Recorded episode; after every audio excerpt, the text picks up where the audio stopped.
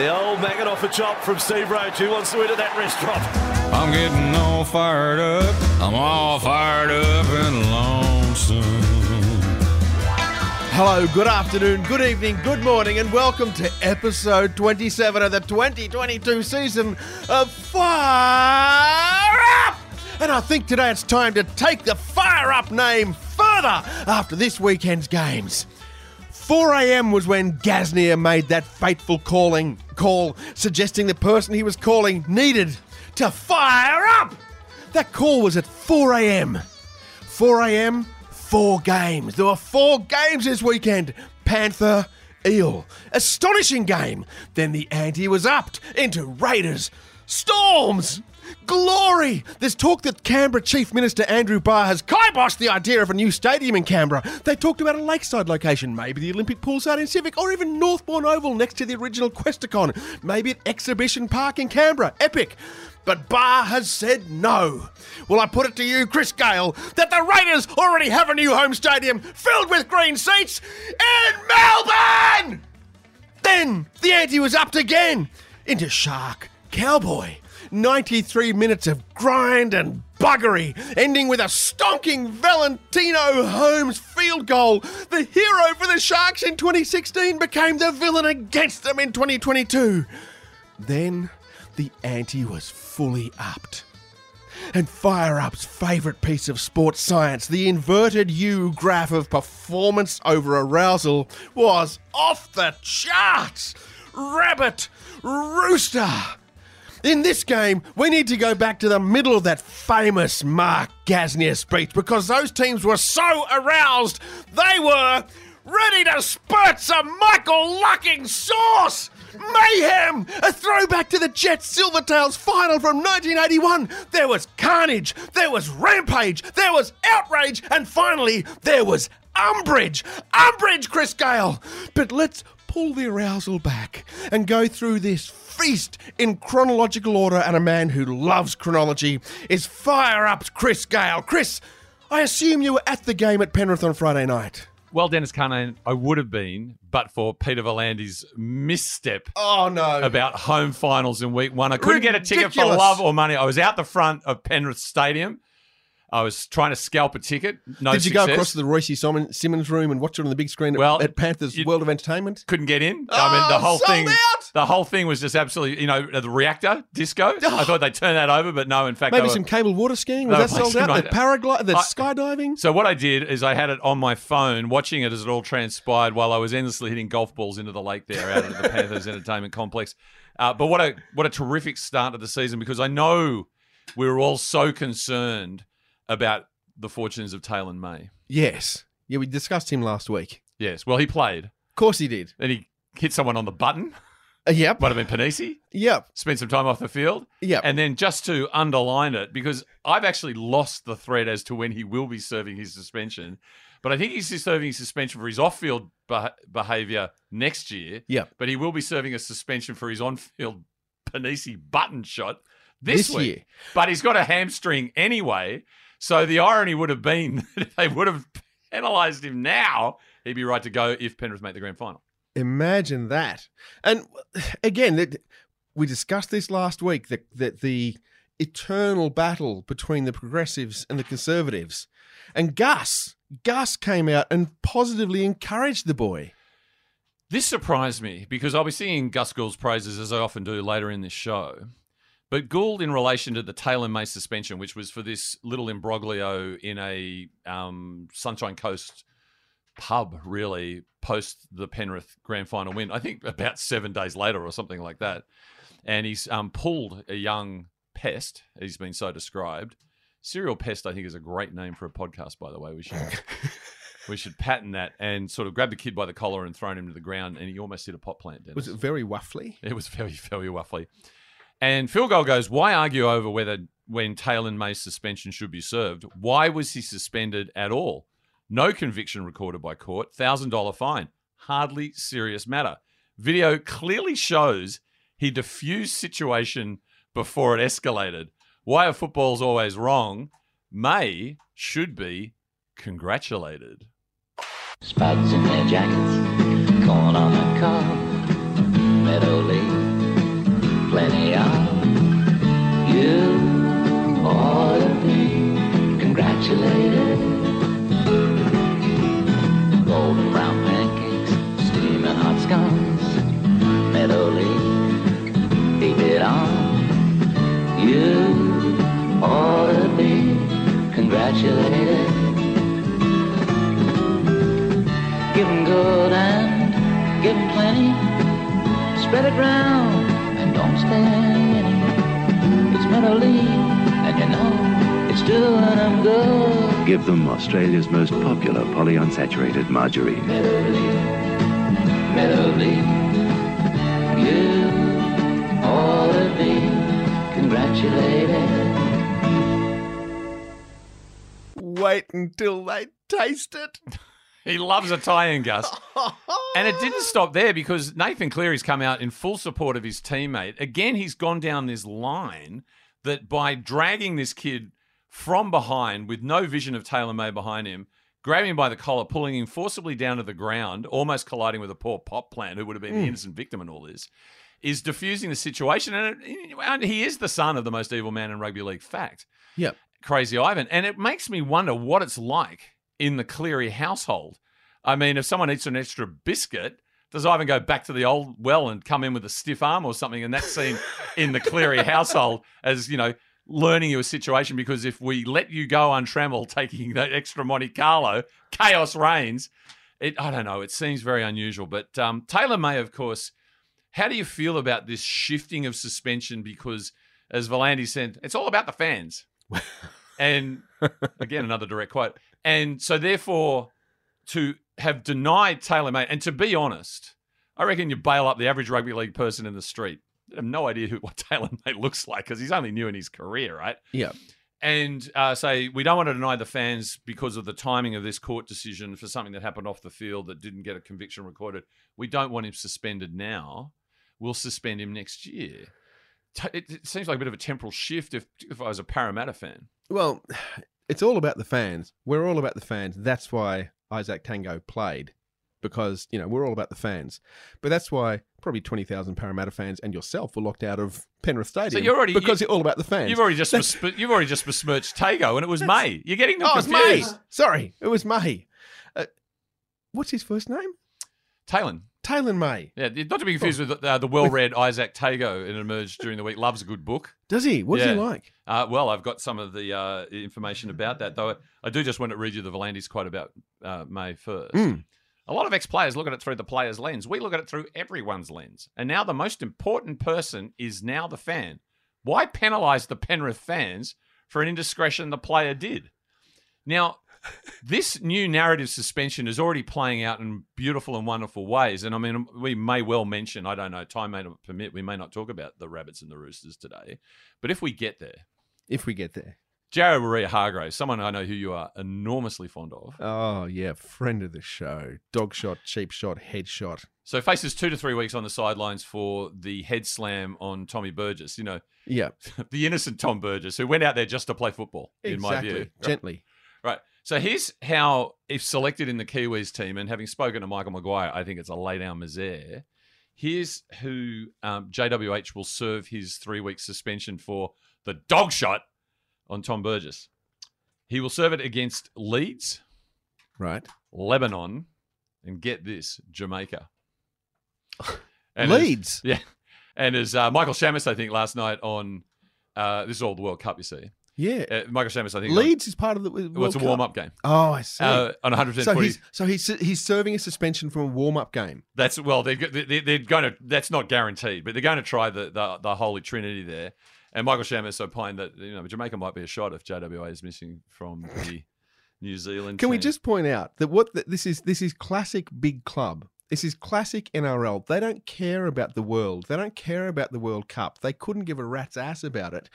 They don't care about New Zealand fans. They're saying we're going to punish New Zealand fans by not giving them JWH. Yeah. Because we want to protect the Rooster fan because the Rooster fan deserves JWH. I think they bloody do as well. And let's just face it. Welcome back to Big Club Theory, the Sydney Roosters. Exactly. Isaac Tago practices Tango. A, a breathing. T- Tango, is it? Tango. I apologize. Uh, a breathing technique, 30 days, uh, champion as a descendant of Brazilians Jiu Jitsu's founding fathers. And the technique first featured in the 2008 Marvel film The Incredible Hulk, Ooh.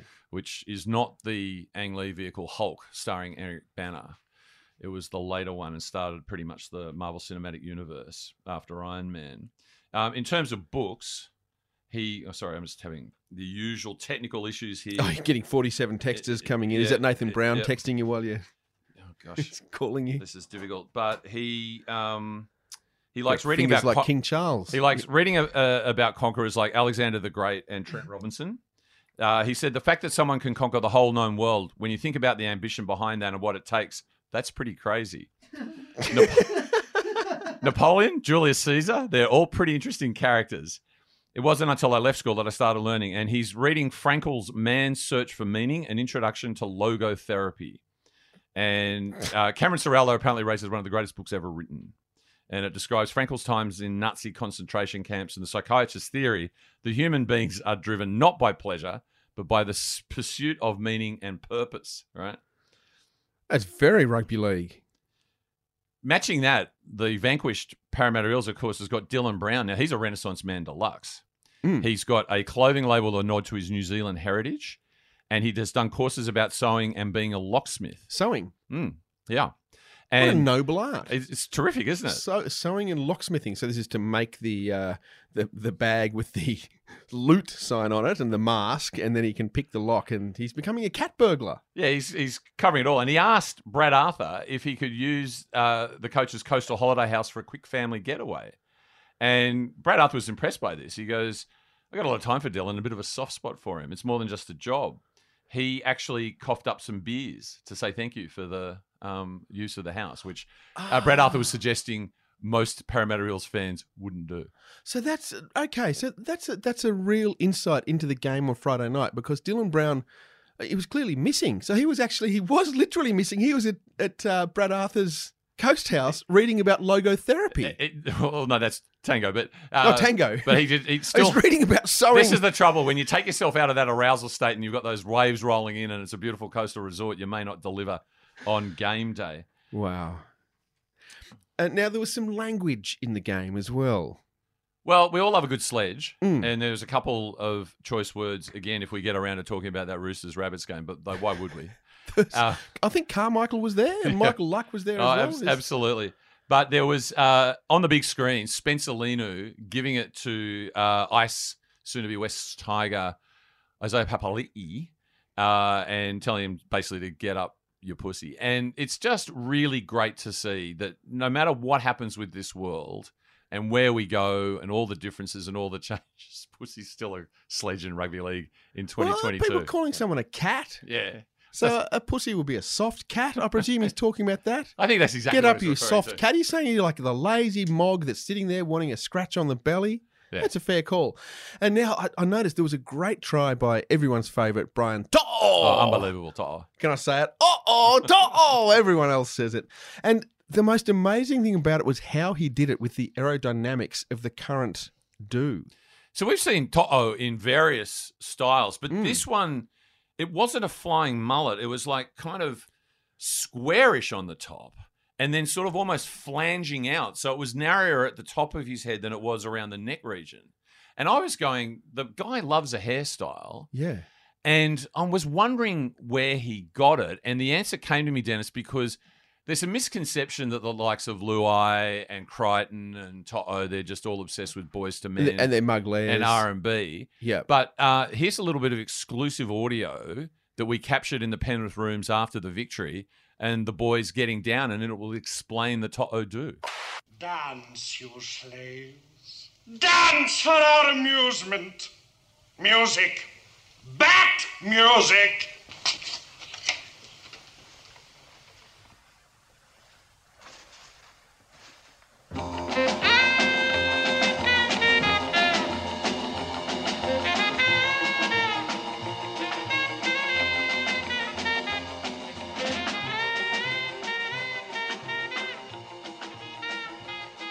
So Wow. the boys were getting down to the Batusi, and of course, that voice you heard was the great, sadly missed Victor Buono, Oh, yeah. who played actor. in the Batman 60 TV series a made-for-TV series character called King Tut.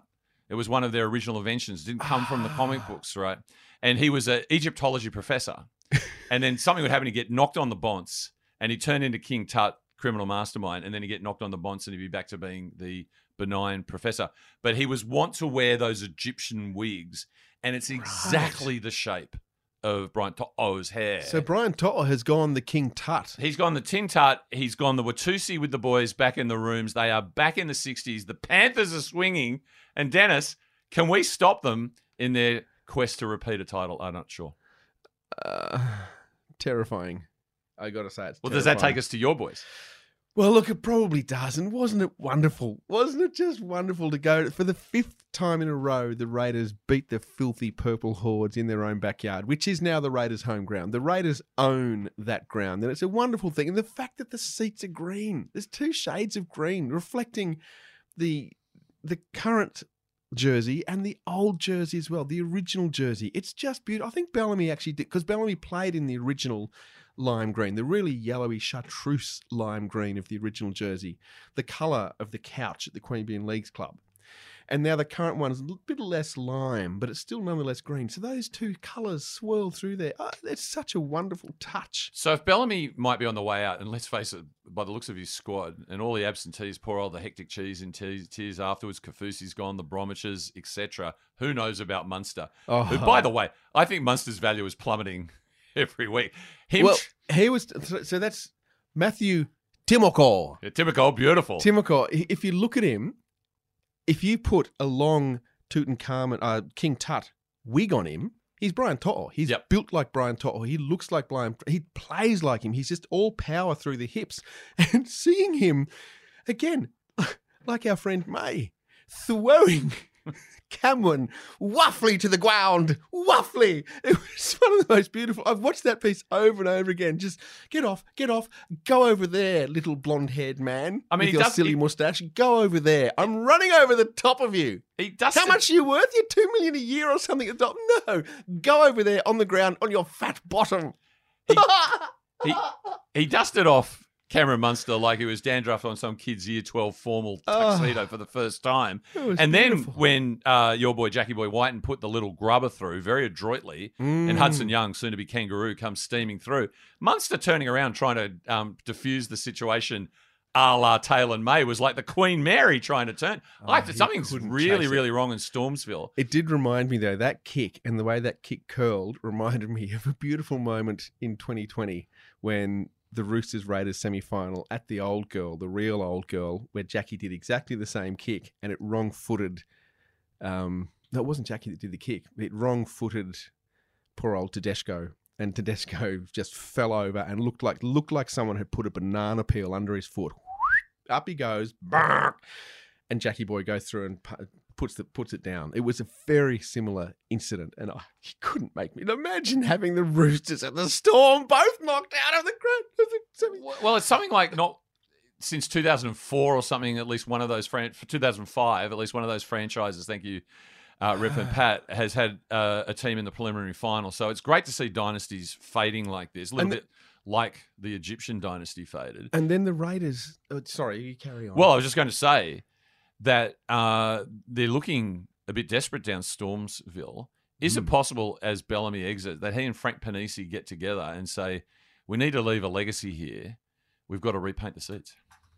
Well, I think what they're going to say, I think what's going to happen is Bellamy, he's he's he's wanting to step back. He's wanting to take a back seat. Who's his best mate? It's Richard Stuart. And I think he's going to say, Richard, this is the reason Brent White has been cleared out. Brett White's been cleared out. The reason Captain McFadden was released to go back. is because Bellamy's coming back to Canberra as the Raiders' assistant coach. He's the assistant to Rick. He's just going to look after mindfulness and robotics and cybernetics. And they'll take half their games to Melbourne because the Storm are going to disband. And that's how Magic Round's going to be fixed next year. There'll be no Melbourne Storm. It'll be the Southern Raiders, and they'll come from Canberra and Melbourne, and they'll cover the the the Riverina and Albury Wodonga. All that whole area will will come back to Canberra, and with the Dolphins in the comp, because no one likes Melbourne. No, No one likes them. So, So- it's a 16 team comp. So the whole issue of who's going to have the buy in Magic Round is gone. it evaporates. And how how quixotic would it be? Poor old Jason Rolls finally puts pen to paper or clicks send on DocuSign and turns up at Amy Park, and they've just completely decamped. exactly. and it turns the Raiders' second home. Put a full stop on his career. The other highlight, of course, was my Falcon try Sebastian Kris with a K. Wasn't it beautiful? Can we- He's he's been training for years for that. That, He- I mean, that was that's a set. That's a Ricky Stuart, absolutely. no, it's a top classic, draw. and, and- and that's the thing about semi-finals because you don't want to you want to keep your powder dry. You don't want to show those No, things off during the season. So they've been training that behind closed doors at the Northbourne Oval Centre of Excellence across the road from the old Questacon, and they've been training and training. And Sebastian even the look of surprise, they've had theatrical coaches from the Canberra Theatre coming over to give that look of surprise and that, oh, how did that happen? To so that it wasn't, it clearly wasn't propelled forward intentionally. But he's been training. He took he took a year off for mental health reasons, and a lot of lot of kudos and credits going to him for doing that because he was he was in a bad place, in a dark place. So he quit the game, found himself again, and then was called back in by the players, by his mates, saying, "Come on, we need you, we need you." And then the, realizing that he was needed and that he was wanted, he, he gave him, found him his feet. And in that time, he he he did go to dark places, and one of those places was soccer. Hmm. And he trained and trained and trained in a dark hmm. place. Bang! And finally it came off. Bang! Top bins. The ball shifted. Bang! Just middle of his forehead, straight down the wing for Rapana to wrap it up. It was beautiful. And the fact that that's how the Storm were kicked out of the competition. And, and can we guarantee that right now, the likes of Felix Annesley and co. are seeking to eliminate the Falcon try from the game for concussion protocols? Quite mean- possibly because the ball was thrown very Very, hard. very stiffly. very hard. But it was it was very well done. And I understand that Gutho, after his game, was saying that he was preparing for both Canberra and Melbourne. That was a very interesting interview he gave in the immediate aftermath of the defeat. Uh, he said, We'll pick ourselves up, dust ourselves off, a little bit like how um, uh, Timoko dusted off uh, Cameron Munster, and we'll prepare both for Canberra and Melbourne, which seemed odd given that the uh, opposite opponent would be decided Yeah. within 24 hours. But I think I think he's in the know, and he knows the team's emerging. That's- exactly right. He's in the know. right. But that brings us on. So we thought there was enough drama there with Falcons and with Cam Munster being thrown roughly to the ground. But then we go to Shark Park. And again, I, I know you wanted to be there because you love the toxic swamp, but again, it's 12,000 seat capacity. And they could have taken this to the SFS and had 40,000 screaming shark and all that. Like, well, they probably would have got 25,000, 15,000 Cowboys fans would have travelled down. And wouldn't that have been a great sight at the? At, at, I was there a couple of years ago. There in the semi-finals. I was at the airport, and all the Cowboys fans, the, the big hats, the, The know, novelty Texan 10 gallon hats are Oh, fantastic. but even but even the non-novelty ones, the actual hats that they wear, I swear I could hear Spurs jangling as they, as they walk through there. Howdy. R.M. Williams, the chinos, the checked shirts. It was fantastic. Dennis, I'll be honest with you. I had no intention of being there. I was uh, getting ready to play back to back with future classics recording artist Hayden James at a little private party, but that's another story. Uh, so I didn't actually capture all the excitement until I saw uh, uh, NRL Mini the following day. But it uh, went down to the wire. It went well, it went beyond the wire. It went past the wire and being a final. Um, there's no there's doesn't go to Golden Point, and this is because of the the grand final try.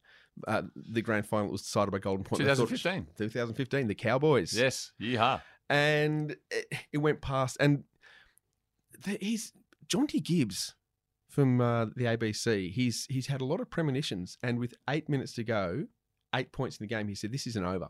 This isn't over. There are there are at least two more twists in this tale." Bang penalty. They take this shot at two, which is controversial because normally you think, "Oh."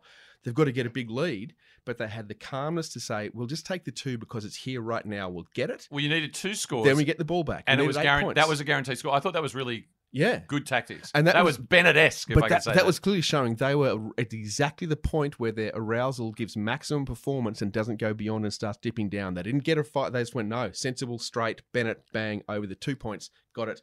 Scored the try in the last moments, went to extra time, then went to golden point extra time, and the kick from Val. Well, Val's a great story. Um, you know, SA, the 2016 grand final, goes to the NFL, finds his way back to rugby league, and he's found a home at the Cowboys because don't you agree? Both ex Sharks players migrated to North Queensland because neither he nor Chad Townsend apparently sweats, No, and a hair is never out of place. on either of them. I mean, it's it- quite astonishing. I mean, are they weaves? I mean, are they artificial? Because they are just immaculate. Like Valentine Holmes looks like he's just stepped out of a library session with Tango, yeah. and um, and he's been reading the books with him down at uh, Dylan's Coastal Resort, courtesy of Brad Arthur, and then he just goes slots that field goal, which. I don't want to grumble about the fact that it's worth two because it would, would have been worth one had rugby league stayed the way rugby league should have had. But what a magnificent victory!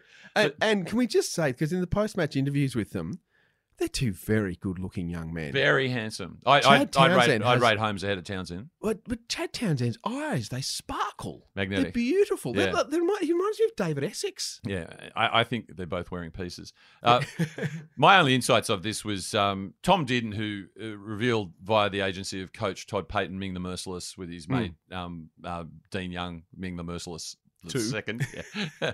uh, that uh, didn't who uh, was prepared to have his testicle removed Right. um, when it was ruptured, and he ruptured the South, South defense, Sharks defense, like his testicle with a beautiful solo try. And the only little bit of um, I thought sourness of the the game was Buzz Rothfield uh, went and accused Valentine Holmes of the dive of the year as Well, if you're going to talk about sourness in a game and you put Buzz Rothfield in there, there's just you know that is that's just logic. I believe that's what's that called? Logo what? logotherapy. Logo therapy. This is logo therapy. Putting Buzz Rothfield and bitter. And look, he did he did dive.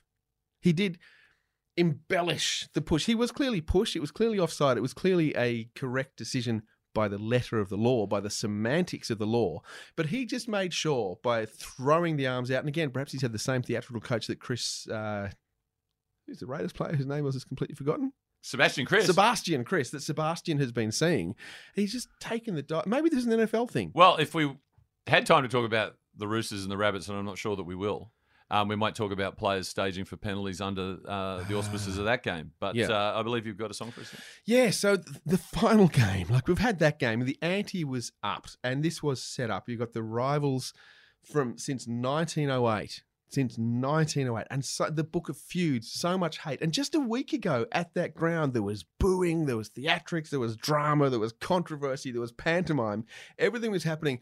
Plus, on top of that, it's a game at the Roosters' home ground, which they have called in Alastair Henskens. They have called in Dominic Perrottet to keep the Roosters, this is the rabbits out. This is like, this is the rabbit proof fence. They've built a 17,000 kilometre fence around the Moore Park precinct to keep the rabbits out. And yet the game was back there. So there's, there's been two games at the New Girl.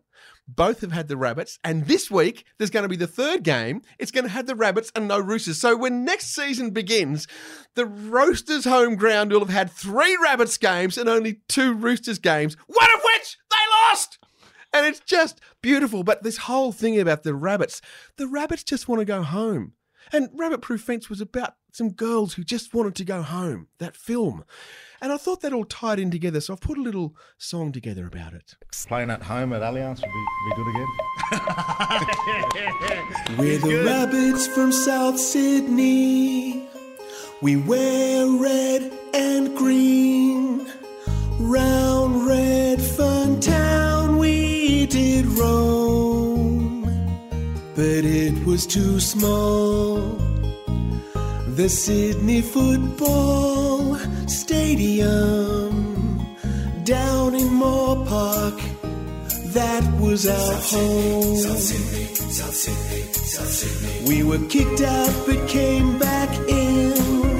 Then the Olympic Stadium was home for a while, but it's a long way and a new one's being built right in our backyard. Why is it so hard?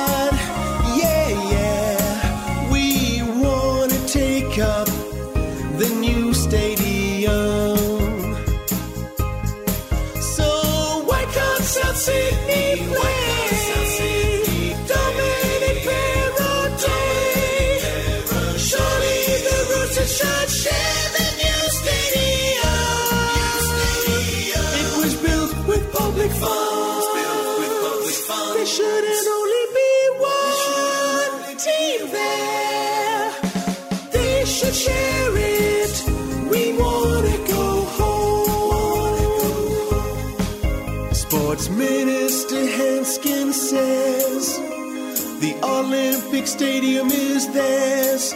The Rabbits signed a contract at Homebush, they must stay. I won't let them go home. Don't wanna let them go home. No, no. And Nick Politis, he says it's his own.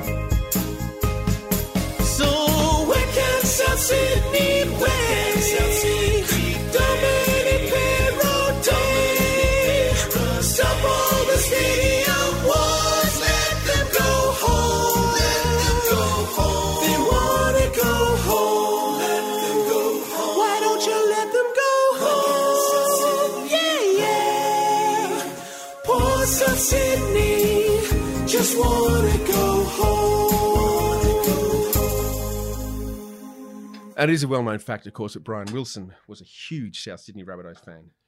When you say was, you know the great man's still with us. Yeah, but he's a bit off from his Russell joint. He um released an album last year with him performing some of his better known tunes, just him and the piano. Oh, Very wonderful. I've had I've had the pleasure of seeing Brian Wilson perform on about two or three occasions. One was doing Smile start to finish, but during one of the encores at the State Theatre, and he was probably playing California Girls or something like that, one of my favourite songs, and we had eye contact. It was it was cool. Because that documentary on the making of Pet Sounds, my God, the footage of them with the orchestra and him going, no, no, no, no, no, you got to do it like this. No, no, just the the confidence of a musician to sit there and tell these people, no, no, no, you're playing that instrument wrong. Like, okay, I'm from the New York Philharmonic and I'm playing my double bass wrong, champ. Uh, but he uh, did it and he All- got it right. All that st- uh, stuff is good. There's the older documentary I just wasn't made for these times, Oh, which yeah, is terrific. And then the movie, of course, with Paul Dano and John Cusack sharing duties Yeah. in two phases of Brian's life, and they recreate the Wrecking Crew in terms of not only the the band, you know, the Carol Kayes, etc., Yep. um, the Hal Blaines, but the actual studio that they recorded in. It's really, really great stuff. Fantastic. Now, did they have any teething troubles in that studio when they made None it? whatsoever. They just put it all in, and then they just made magic. Because there were teething troubles again at the new girl. So I was there. Oh, okay, you got to one.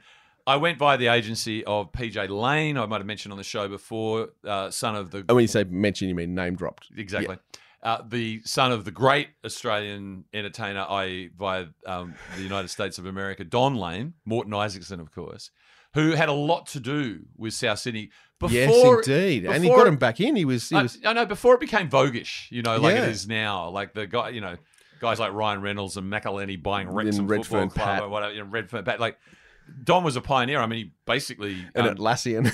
champ exactly. Fuck, wow, Cannon-Brookes, give me a break. Uh, Fired out of her. champion the cause of NFL in Australia, for Yes. example. But Don, And didn't that do well? staunch Sydney Rabbitohs, so PJ has inherited that. So he invited me along. oh, what an honour. Now we're on the opposite side of where we were the previous week. Uh, the Facing the setting sun. setting sun. I should have taken a hat. That didn't think that one through. Uh, legroom situation hasn't changed, but fortunately the patron next to us didn't arrive, so I had a little bit of stretch room. Oh, so you could do a bit of man spreading. Yeah. But, you know, as you know, Dennis, I'm really trying to understand the experience in a full 360 way because one day I'd like to be on NRL 360. Mhm. And they showed, well, ladies and gentlemen, as we lead up to the exciting game, here we are back on the footprint of Sydney Football Stadium, Allianz Stadium. The old We- girl, new girl. We'd like to show you the 10 greatest moments from the history of the Sydney Football Stadium. Well, the first rule was that everything had to be in HD, right? So there was nothing like the Steve Jackson try from the 1989 grand final, which you think might have rated a mention. Or the first grand, the, the, the great uh, Terry Lamb taking out Ellery Hanley. That was the first grand final Yeah. at the old new girl. So that was un- a little bit dislocating. Um, the number two moment was famously down at Melbourne's Olympic Park in 2008 when Michael Witt from the Warriors scored a last moment try in the eighth versus one first round of the playoffs. So I think some smart person has gone, well, we'll find week one highlights or something like that. And um, then it, of course, was capped off uh, with the Braith Anasta field goal, which I felt good How about. is that number one most exciting moment? For Well, pity's sake. I would have given it to the Shaun Kenny-Dowall intercept that actually won them the game. But um, yeah, so that was it. And then the crowd is still getting familiar. Of course, what we've seen is a little bit of an inversion. Like the female members of the uh, attending public are all delighted by the increased toilet facilities. Yep. The men now, the toilet facilities are very similar to out there at the Olympic Stadium. They're sort of, they're not these great extensive urinals. They're sort of somewhat boxy and they don't accommodate that many people at the same time. So there are long queues for the men. Mm. So there's disgruntlement about that. And people are still finding their feet. Um, we had a very nice Rabbits fan behind us who took a picture um, that got posted on Instagram of me and PJ. But I then heard him talking about, oh, I tell you what, I'm really looking forward to this game. I remember the time I was out seeing uh, the Roosters and the Rabbits, and the Rabbits had this dramatic last second Oh, come yeah. from behind victory. Oh, yeah. And I went home and I immediately watched the replay, and I heard Dan Ginnane say, say, "I've seen it all. You can take me now." He didn't. Is that what he actually said? He literally said that, and I'm not ruling it out. that at some stage, Ginnane has flipped the Smithism Has revoiced it. and revoiced it. And Yeah. wouldn't that be talk about that's that's like when um, one of the early Ozzy Osbourne solo albums, uh, Sharon took off the rhythm section, got a new rhythm section to do it for the re-release because they were in contract wars. Can you imagine that that being taken away from Warren Smith? But in this man's mind, that was Dan Ginnane. How old was this child? I put him early forties. That's so. That's tragic. Anyway, to me, the fil- the the game Mm-hmm. itself played like the third episode in a trilogy based on the Frank Miller graphic novel Sin Bin City. Dennis. Wasn't it fantastic? I was, I was, I, I still don't know how ever Jared Waerea-Hargreaves stays on the field. I, I don't know how. This is, is this the first time he's been? No, he's been binned before, but he hasn't been suspended before. He's been binned. He's a constant, constant dog shot, high shot, cheap shot merchant. Absolutely constant. It is his go. It's what he does. It's his first thing is to attack the head. He'll find a way. If he can't take it high, he'll get it on the ground. He'll ram it into the ground. And it was so beautiful to see. Once one of the Roosters players was sent off, Victor Radley, second dirtiest player in the game. Funnily enough, the first one is Jared, followed by Victor. They're all in the Roosters. They're all dirty dogs. This is the Rooster way. The Rooster way. We, we'll hear later. It's not to lie down. They don't lie down. That's not what they do. They hit people high to make them lie down. And they complain. When they hit people in the head, they complain when they lie down. This is, we're getting back to upside down world. They cheat and then complain when they're called out for cheating. They attack people in a game that's trying to stop concussions because it's got the, the Steve um, Mascord clock ticking down faster and faster. A game that's trying to stop concussions, and Robbo's trying to increase concussions by hitting them in the head over and over again. And this is where we get Channel 9. Gus, Webby, Webby saying this is great. They should be more hitting in the head. Has, Gus, has Webby had a few hits in the head? Well, a friend of the show, Andrew Webster, did in his column today say that Jared looked like someone who felt like he wasn't doing his job until he got put in the bin. I mean, Victor's been put in the bin. Tommy Burgess has been put in the bin. He had one genuine crack at Cameron Murray in front of the sticks oh. where he towered over him linebacker style with that sort of maniacal grin on his face after he'd driven uh, Cameron Murray's beak into the turf. But that wasn't enough to get him. Cameron Murray, who is a, you know, he's had serial concussion issues, and Jared knows that. And it was beautiful to see the close up when they were standing there because Jared has that big, I'm the sumo wrestler, my legs are spread apart, and I'm, I'm, and he likes to put his shoulder on the person playing, his hand on the shoulder of the person playing the ball. He's the sumo wrestler getting ready to go. And it's it's like, look at me, I'm aren't I clean, aren't I clean? And Cam Murray was looking in the face, going, You are a Carmichael Hunt. You are a Carmichael Hunt. Straight to his eyes. And I I fell in love with Cam Murray at that Well, point. you wouldn't be the first man, but um, the uh, the the narrative continued with eventually the uh, head slam that's finally got Jared um, serving his sentence over in warm up games against Leeds in the World Cup, and what you said there was really interesting because you mentioned upside down world, and we Mm. we noticed that rugby league did go into upside down world earlier this year. And there was a hint of where the game might have gone at the, as always, Renaissance men, eloquent, aren't they just classy after they played like complete pelicans as opposed to roosters. Press conference where, first of all, Supercoach Trent Robinson had this to say about the game. It was, uh, yeah, it was chaotic. It was, uh, it sort of descended into a, um, yeah, a non-rugby league game. In the end, it sort of, it got to the point where it was, you know, so stop-start and, uh, yeah, not what we really want to see in our game. And then it got to okay, there was a little bit of there was footy periods, and then who was going to execute their opportunities, and and they did that better than us. Um, so I think um, I think as a spectacle, it would have been interesting and different. Um, and then the the footy moments were yeah were, were won by Souths. wow. So, by the way, a couple of things that are coming out of that. Uh, the logo for the NRL 2023 season, we can now reveal exclusively here on Fire Up, is NRL 2023 interesting and different. and he talked Brought about, to you by Aldi. he, you know, uh, by the way, do you reckon they all get a clip every time they say our game? Like that's just like a like a ten dollar, you know? Well, I think because obviously NRL? the Roosters are a Channel 9 team. They're a big club. They're on the payroll at Channel 9. Channel 9. And I suspect they do because Gus likes an our game, and Gus is obviously Channel 9. I suspect that's what's happening. Okay, so he said it descended, which takes us back to upside, Upside down, Down world, World. right? Now, it got me thinking, or could it be like Dante's Inferno or something like that? But then, of course, Luke Keary had this to say. But we both took it to a place that probably shouldn't have gone, but then we just didn't handle it well, obviously. Yep.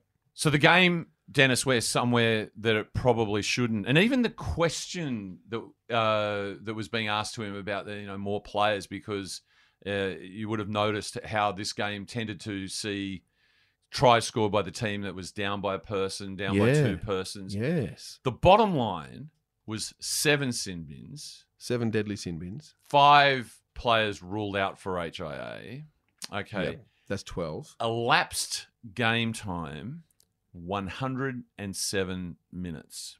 Wow. So that's not actually playing time. That's the, from the from the first whistle. Yep. From when Ashley first blew his whistle Yes. until he did the long whistle at the end of the game.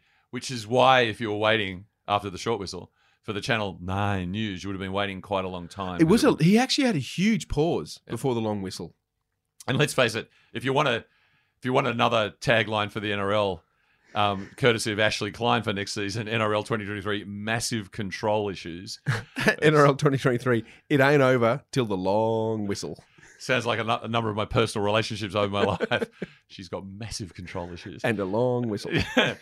so I was thinking last week and basically accusing of the much beloved uh, Dark Overlord Peter V'landys and like you know we like everyone should pay our respects to the departure of Her Majesty Queen Elizabeth II. Very very sad occasion for um, all Australians and and members The of the family and Commonwealth. so forth. And like the Sunday Footy Show, I'd like to dedicate Fire Up to her. But I know Peter V'landys is hurting right now, and I don't want to kick him when he's down. But I was suggesting that he was introducing under the agency or disguise of the six again rule all these try confirmations, these HIAs, and um, these disciplinary captains' challenges and things like that to elongate the game to get more eyeballs on the advertising products. Ye- yes, you said that. Often. You said exactly that. And I'm listening to Robbo. Game has descended into something that's a non-rugby league game.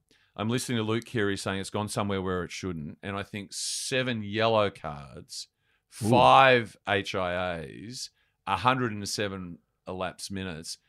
Don't you see what's happening? Do you think that now that he's got the two refs replaced by one, he's going to bring two extra players on the field? Because if they brought two extra players on the field, then they could sin bin more players and it'd still be back to 13. And what you could do, you put them on the outside of the ruck and you want the ball in contest more. So you maybe, instead of having a scrum when the ball goes out, you maybe line them up and they can just stare at each other and then jump at the ball. Is that what you're saying? It's exactly what I'm saying, Dennis. Peter V'landys, he's trying to make it rugby. Rugby union. Rugby. It's Rugby. no longer rugby league, it's just rugby. And and it's, he's done it right in front of everybody. And you know why he's done it? Because finally, the Emperor's new clothes have been exposed. The Wizard of Oz has been shown to be what he is. Uh, he's completely stuffed up the Foxtel deal. I mean, the man who said, "We beat COVID," and then he goes, "I say Foxtel." For the deal he made during COVID, well, that's and been he did. that's been shown to be a complete financial disaster compared to what the murderer did on behalf of the AFL before he departed, like um, 73 billion over three years or something like that.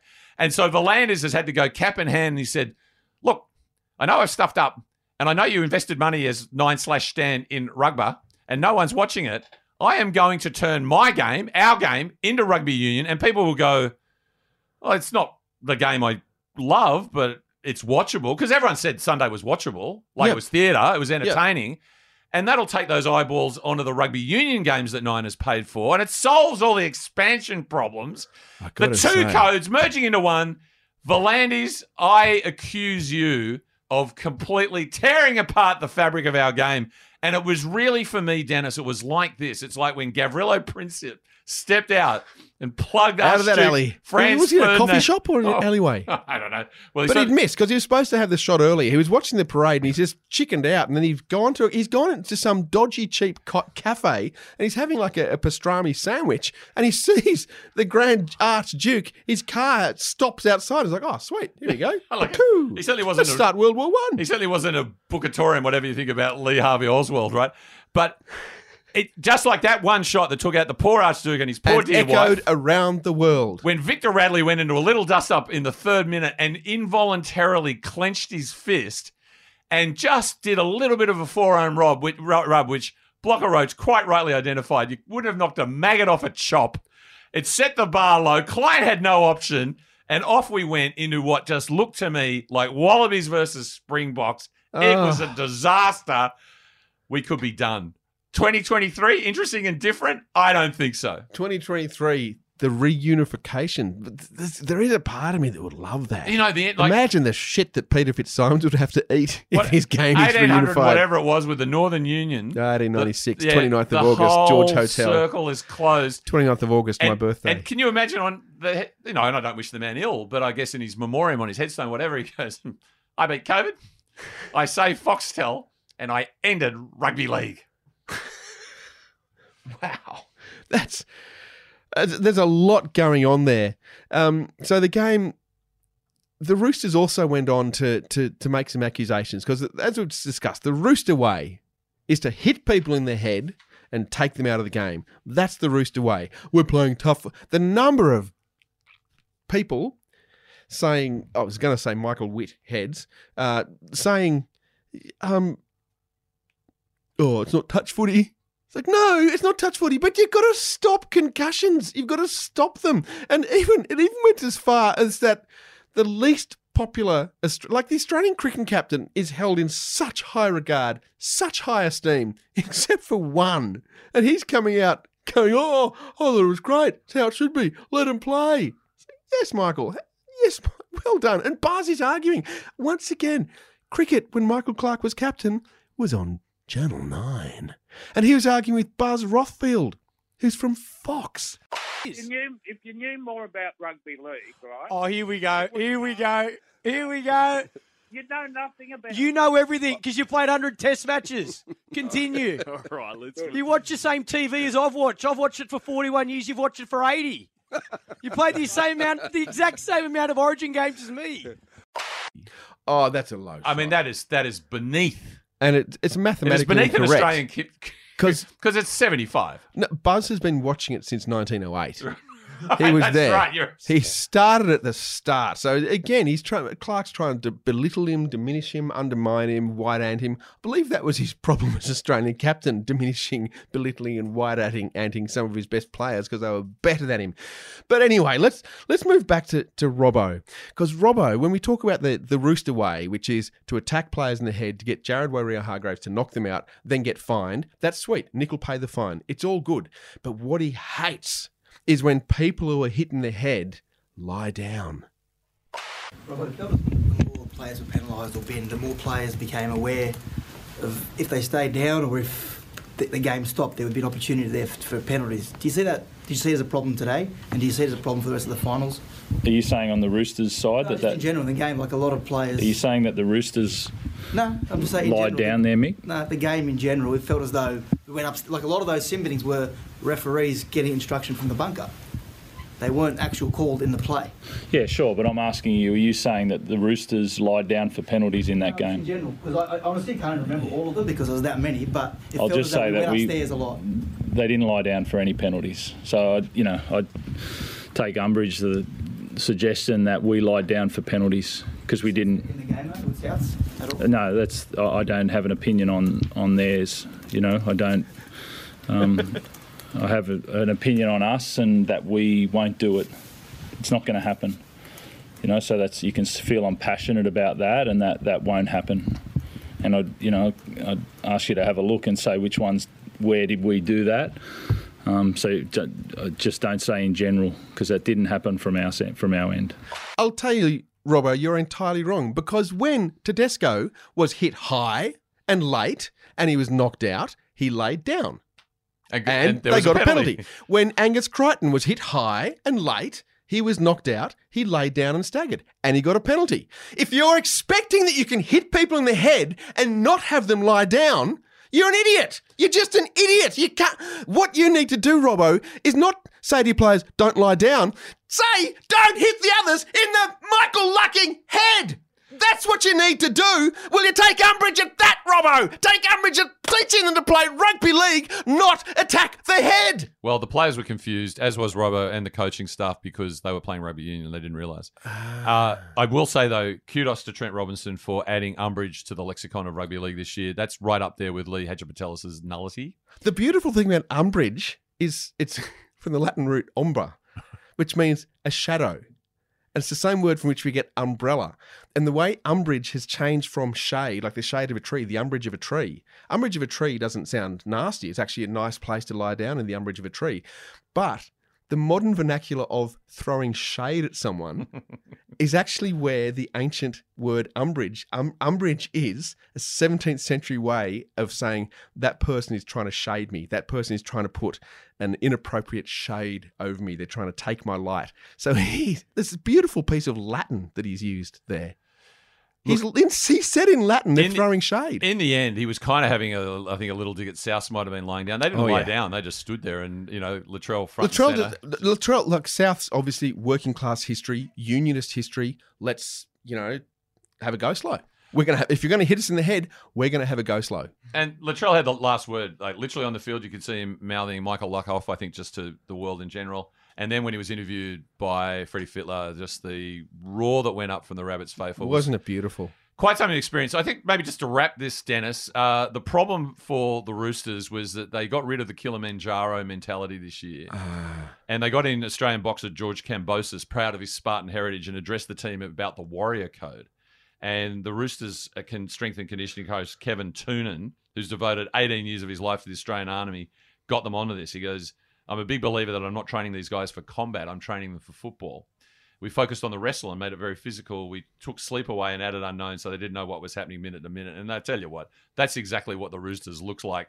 First of all, what, unslept. Why would you adopt a code based on a team called the Warriors that has just been disastrous for years now in rugby do, league? do you think that's what happened? The, the Roosters not being as well read as Robbo, Yes. didn't realise it was the Warrior code because they've been watching Gus Gould saying Warrior Cowboy instead of the Warriors and the Cowboys. Yeah. So they think Warrior code, right? So we just look really good through the season and have some good games and beat a few teams up, but then when it comes to the end, we just lose. And they, to me, looked sleep deprived. Yeah, And they yep, didn't know yep, what yep, was going from minute to minute.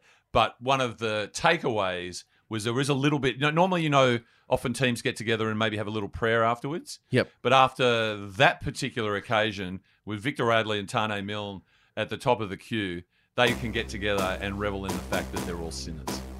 Thank you.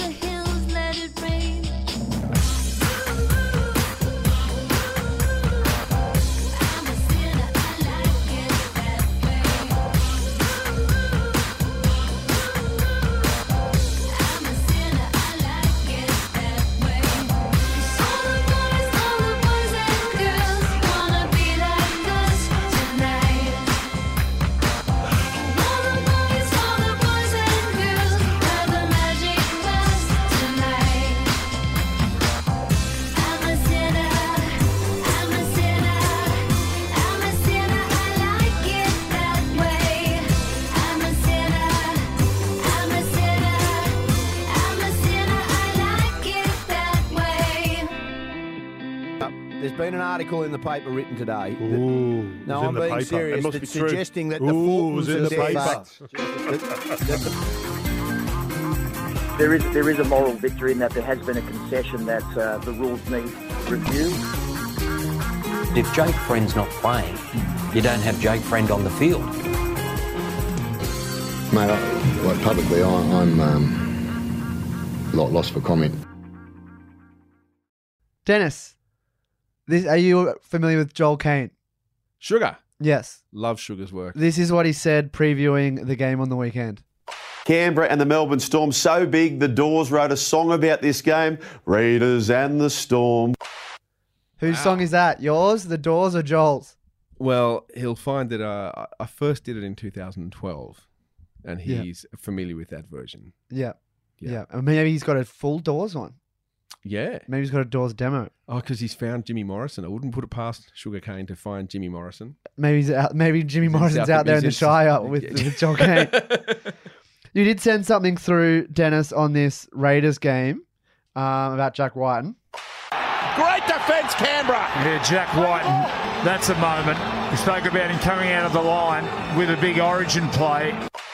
Now, as long as I've been doing this, I've broken down in excruciating detail week by week. Uh-huh. You've got the guys on the field, the players, the actions And they the players do. play. Players play. Actions are, but not limited to tackles, kicks, tries, runs. Yep. Then you got if it's a Wednesday, it's Origin. If it's spring, it's finals. Right. Yep. We could go into that again, but we've all we've all done that joke, It's been done to death. But some people still don't get it. So this is Brad Arthur in the press conference this time last week for the Eels. It's finals. It's for real. There's no second chances. Now the Eels lost, Yeah. and they're playing again this week. So that'll be a second chance. That suggests to me that there is a second chance. Oh boy! So we got orange and moments. We got second chances where there's no we- second chance. More accurately, Brad Arthur, there's no week three in the finals as far as I'm concerned. Yep. And while we've got Dennis brought in, I'll uh, I'll indulge you. This is in the Shane Flanagan in the dying moments of the Raiders win against Melbourne. Something special here from the Melbourne Storm. Moving forward, the Canberra Raiders. Wins like this are so valuable this time of year. Aren't they just? That's some serious insight from a a premiership winning coach. Why isn't he being mentioned in all the discussions as a coach for anyone? I can't follow it. It seems like quality to me. yeah. All right. Now we're getting into the serious stuff. What? That wasn't serious. That wasn't serious. That was just joking around. So I did a review of the West Tigers last week without Ooh, speaking of yep. excruciating detail. So I wanted to do Manly this week. Oh. Right. But we all know what happened with Manly. And we haven't even mentioned the debacle that's going on over there with Mm. Des this week. Which Well, is even more and more. before that, we all know the story. Yeah, yeah. They wear the pride jersey. They, they're flying. They wear the pride jersey. The season falls apart, right? Yep. It goes back to the Pride jersey too. That that split the club. They haven't recovered from that. Like that, they were in the top eight race until that debacle a couple of weeks ago with the jersey, and It's honestly, like, so it's happened since the jumper round, right? There's the pride jersey fallout. But 25 weeks, I tell you what, if Tommy doesn't get injured and a few other things go Manly's way, they're in the eight. Are we talking? And we're not even talking But, this. but how? But they're trying to say that the, the rainbow jumper wasn't a factor. They, they, they were cruising this year until the Pride jersey drama happened. The, the, the whole season has fallen apart as a result of what happened there. Oh, I don't All the disagree rest with of So we can pack up and go home, right? Done. So I just thought, well, I don't really remember them flying in round 19, but just for shits, I thought let's go back and have a look at what happened in round 19. What a way to finish the match. Dragons three tries to one, full time. St George Illawarra 20, Manly 6. Not Manly's night. Des knows they are really up against it with three to go. Taking it, I think um, Manly is sort of ninth, and that was a game that they needed to win. Like that, that was a, a big blow for them to lose to the Dragons. That doesn't sound like that quite fits. Yep.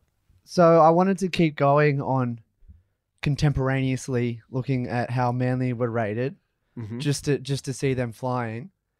I found this right. So we know the Pride jersey comes out round twenty. This is this is round nineteen against the Dragons. That's right, Billy. What's your salute this morning? Yeah, my salute goes to the Manly Seagulls for the for the old school jersey. I- You know, I remember this jersey with Cliffy Lyons, the blue collar, and the, the Pepsi across the front. So think about the Tina Turner song, "Simply the Best." Was that the 96 jersey when they won the comp? That was 95. So more than once, there's they're for, they're talking about that game against the Dragons. Yep. They're talking about the jersey they wore, right? Yep. Okay, and then so on Den- on bloke in the bar, the rugby league guru or RL guru said this. and then to put out a performance like that, I mean, the Hello Sport boys joke about it, but mate, every time they try a different jersey, it just Yep. goes to shit for Manly. That's in round nine. That is on the that is on the Monday morning before the Pride jerseys announced. Well, that was prescient. That was very prescient. Billy Slater's salute on Sunday, by the way, his Sunday salute was to the players. I mean, talk about a guy who just flies in from Melbourne and hasn't done any work. Oh, this is on the on the show that's been dedicated to the Queen. To the He's Queen, not yeah. saluting the, yeah, the yeah, late he just Queen, goes, my Sunday 70-year salute monarch." is to the players. Right. That's all from me. But did you like Billy just saying retro? Like, oh, remember simply the best? Uh, I had a couple of media watch. Yep. Uh, and, you know, no, no greater fan of this man than me, uh, Benny Elias, actually commenting on the Manly issue on NRL 360 last week.